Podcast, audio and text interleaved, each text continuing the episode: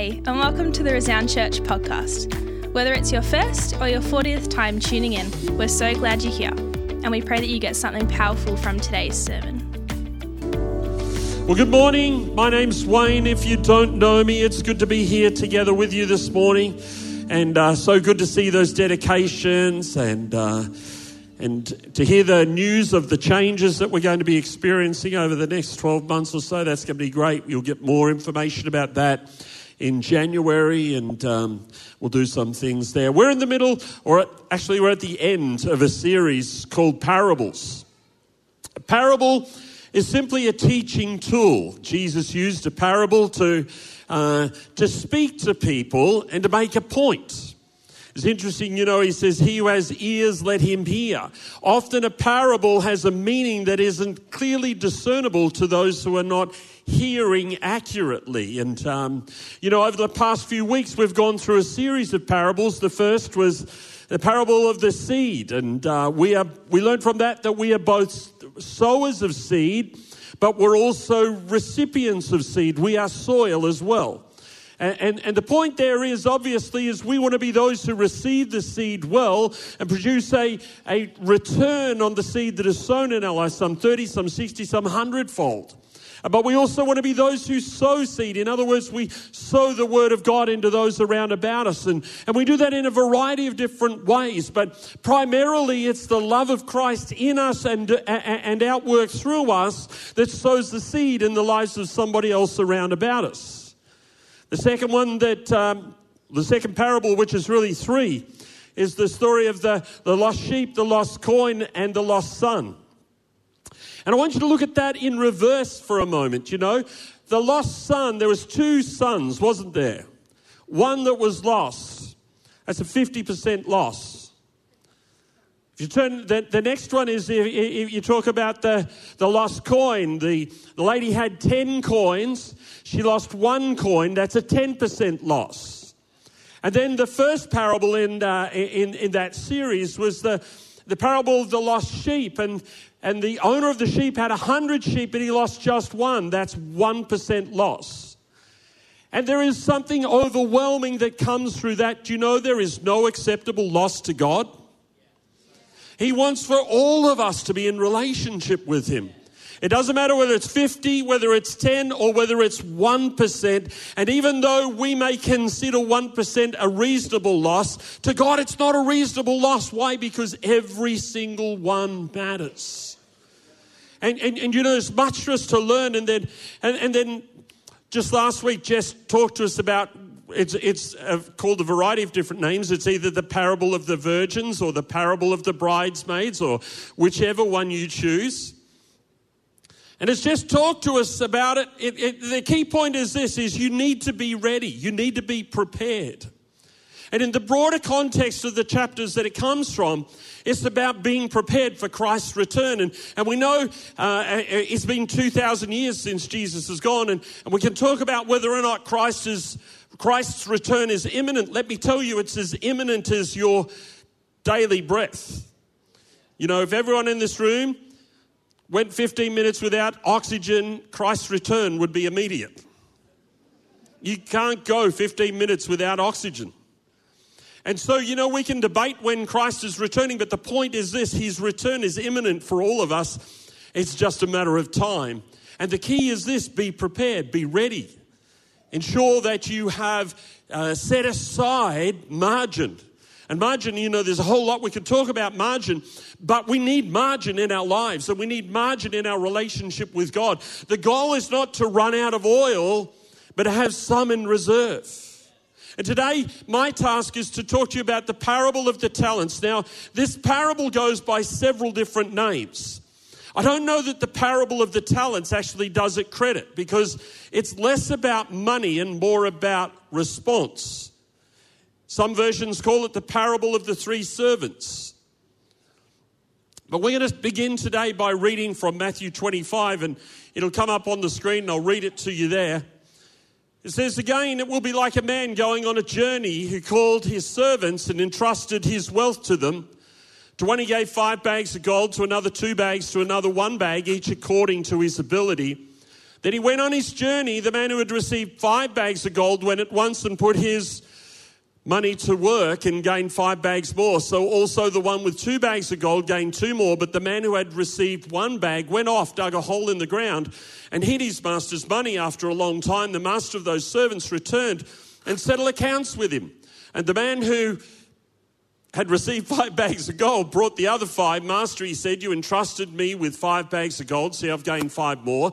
His master replied, Well done, good and faithful servant. You've been faithful with a few things. I'll put you in charge of many things. Come and share your master's happiness. The man with two bags of gold also came. The master, uh, master he said, You entrusted me with two bags of gold. See, I've gained two more. And the master replied, Well done, good and faithful servant. You've been faithful with a few things. I'll put you in charge of many things. Come and share your master's happiness. And then the man who had received one bag of gold came. Master, he said, I knew that you're a hard man, harvesting where you had not sown and gathering where you've not scattered seed. So I was afraid and I went out, and hid your gold in the ground. See, here is what belongs to you. His master replied, You wicked, lazy servant, so you knew that I harvest where I had not sown, and I gather where I have not scattered seed. Well, then you should have put my money on deposit with the bankers, so that when I returned, I would have received it back with interest. So take the bag of gold from him and give it to the one who has 10 bags. Whoever has will be given more, and they will have an abundance. Whoever does not have, even what they have will be taken from them and throw the worthless servant outside into the darkness where there'll be weeping and gnashing of teeth.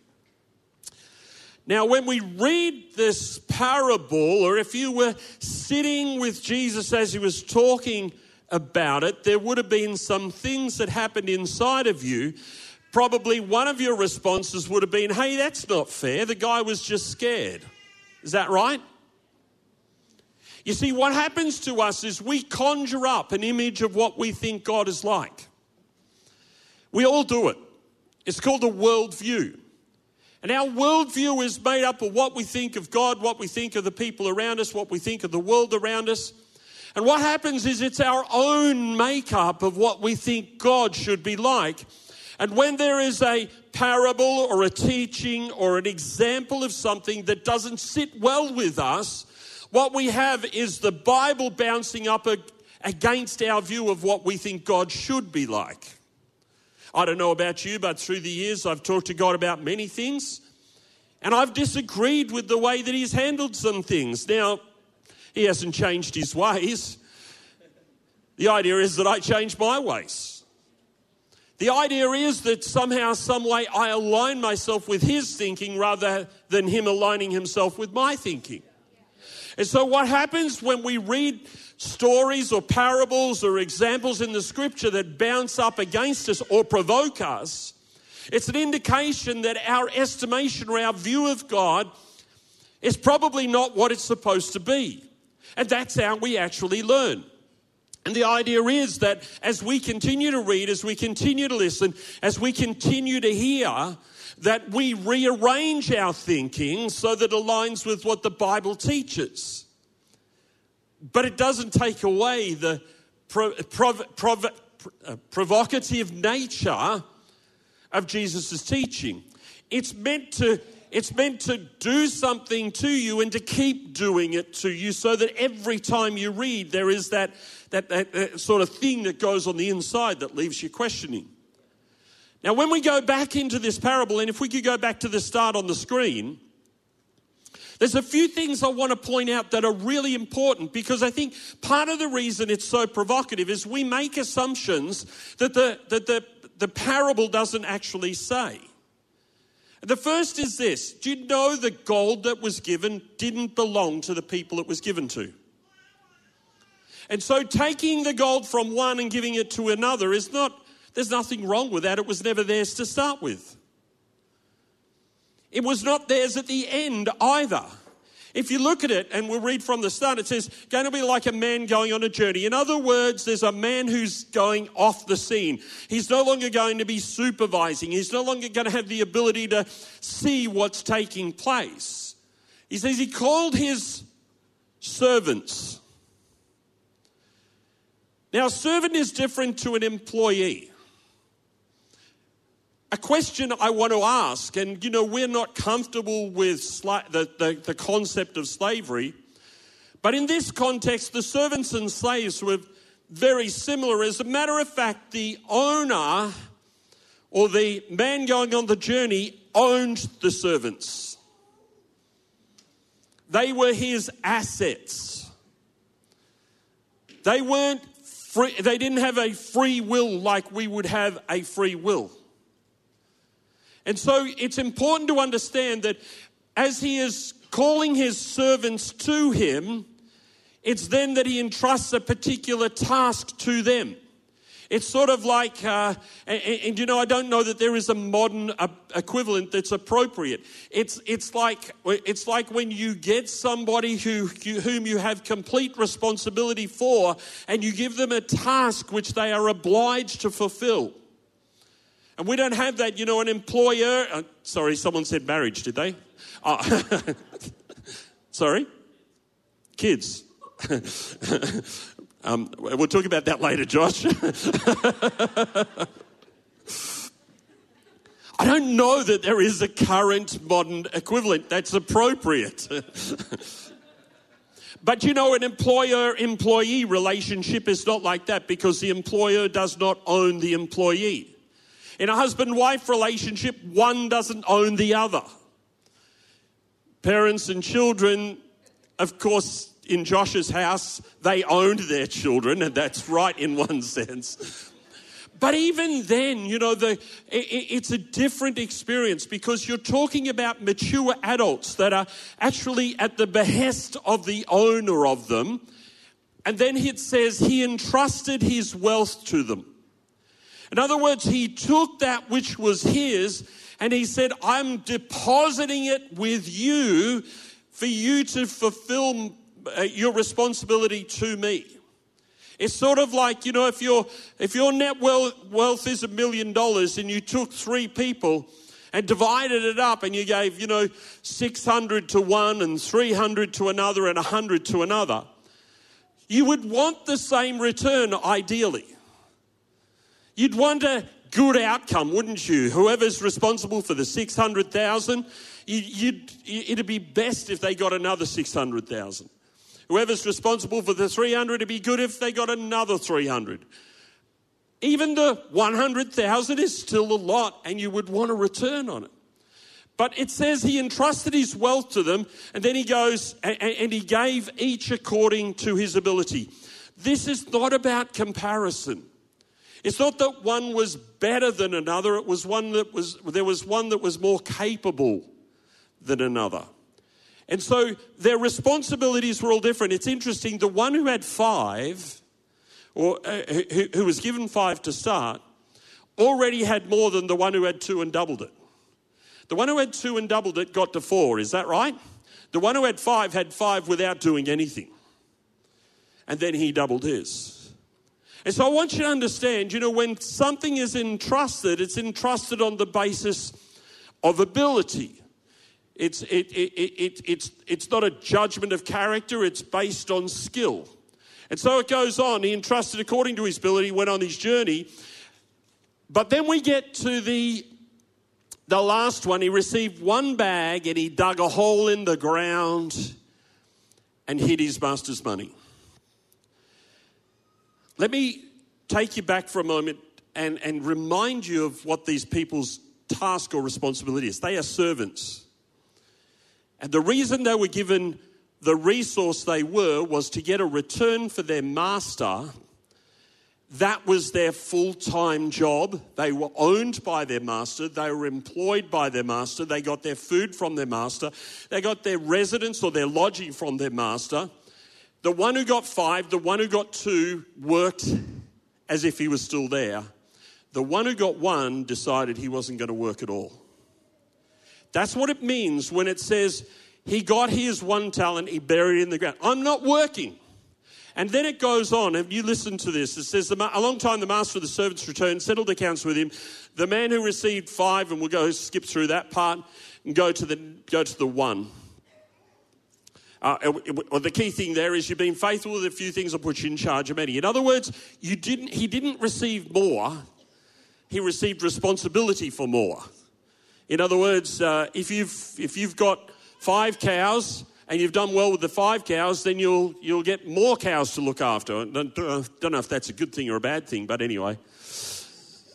Keep going to the next uh, man with two, and then we'll get to the man with one. he got the same accolades, and then we'll go to the next one. And this is the man who received one bag of gold or one talent, depending on which translation you read.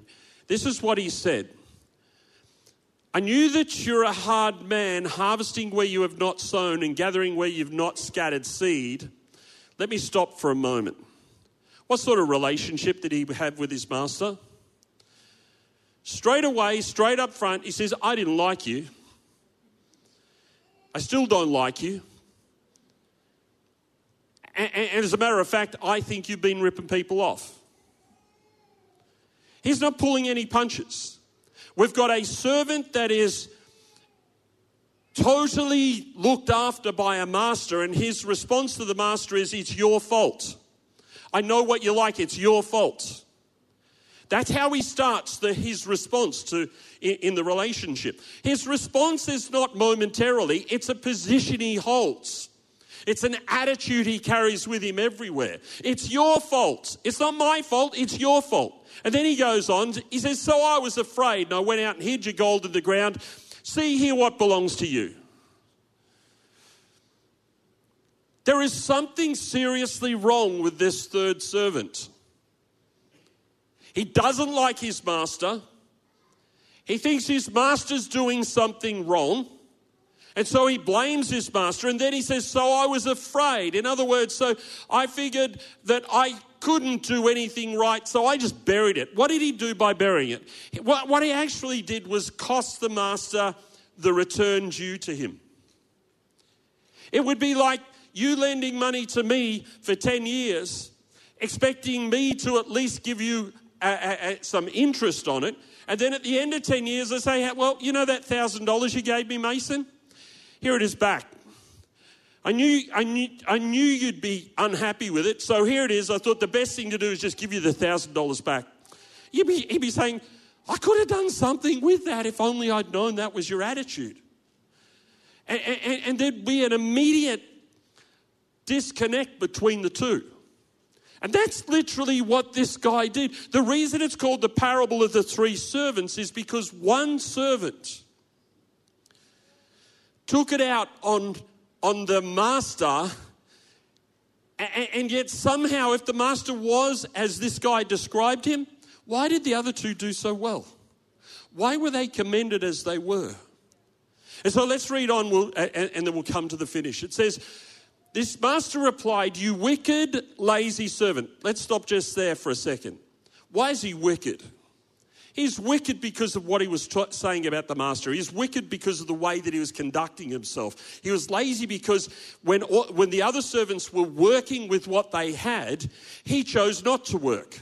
He chose to bury the talent, live off the, the benefits he had as uh, a, as, a, as a slave, and he chose not to do anything. That's why he was lazy. And it goes on.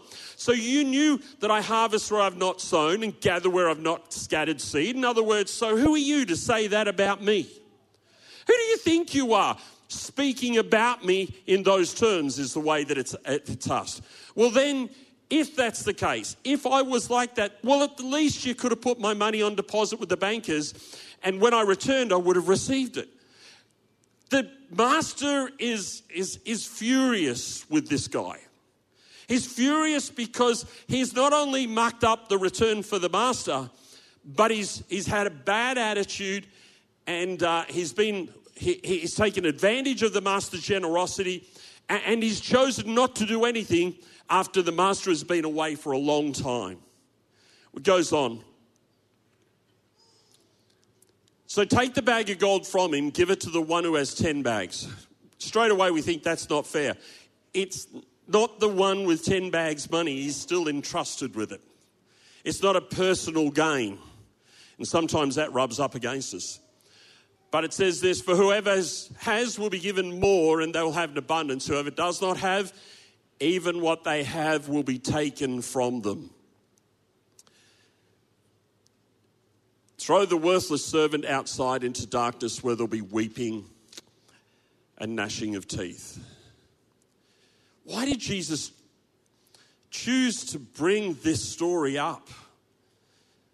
Why, why, why did he approach it? The subject, why was he, in, in, in his telling of the story, why was he so harsh on that, on that final servant? Simply because that servant was opposed to him.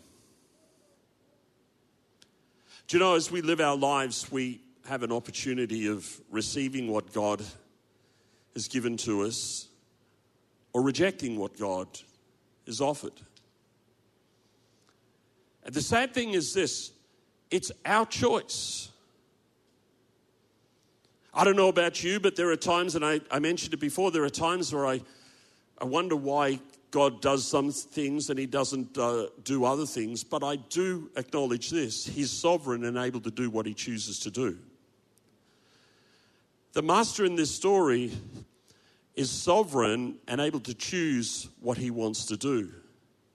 The point of this parable is this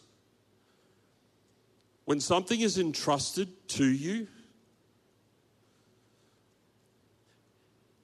use well what's been entrusted to you. It's not complex, it's really simple. If someone offers you something and you don't trust them, you don't like them, or you've got a problem with them, you're better to reject the offer than to receive it and take advantage of them.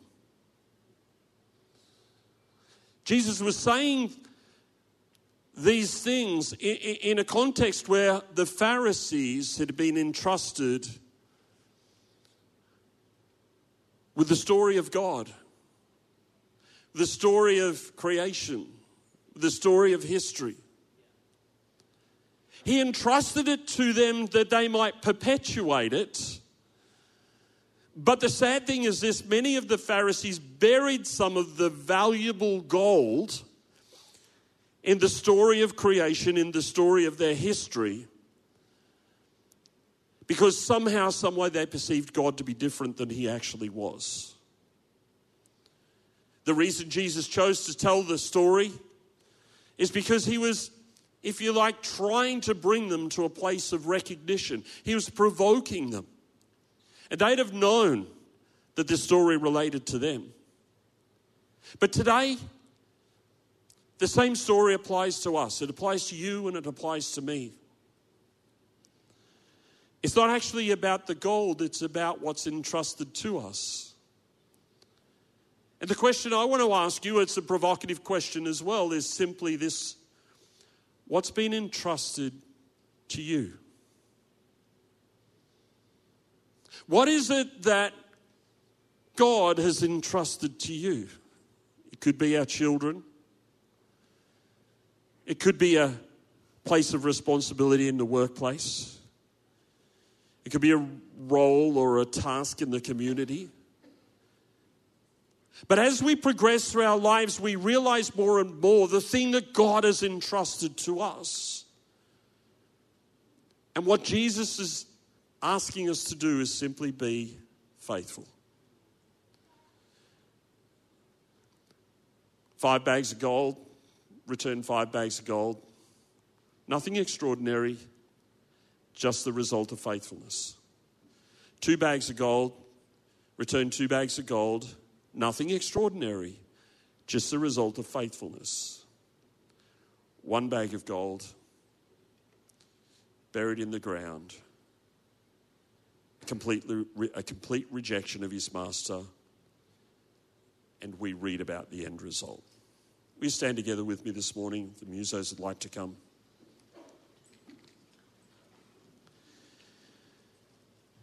You may say to yourself, I want more answers than what you're giving to me, Wayne. The point of the parable is not to receive the answer, but to continue asking the question.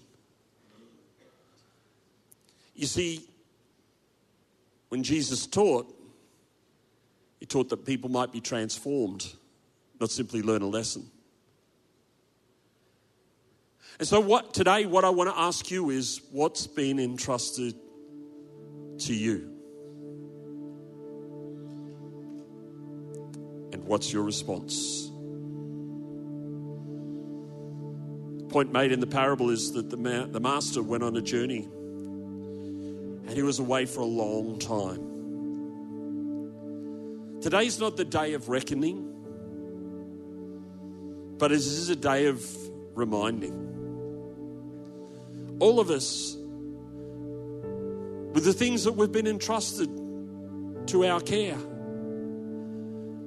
have reviewed what's been entrusted to us. And, and sometimes we've come up short, sometimes we have haven't conducted ourselves in the way that we'd like to. There are other times where we can sit back and think, wow, I handled that really well. But like I said before, today's not the day of reckoning, it's just a reminder. A reminder that there's something that's been entrusted to you. My question is, how are you going to respond? You may say today, well, I've I disagree with God. I've got this problem with Him. I've got that problem with Him. I don't understand this and that. Maybe how you feel. The good thing is this it's not the end today. And you've still got an opportunity to change the way that you think. Maybe that a whole bunch of unfair things have happened to you through life and, and you can't see any reason for wanting to change your mind about God. In just a moment, I'm going to pray and I'm going to ask you to, to simply open your heart and allow Him to speak to you. I, I haven't got the words, and nor can I answer all your questions, but let me tell you this God can. And by His Holy Spirit, He's still calling you.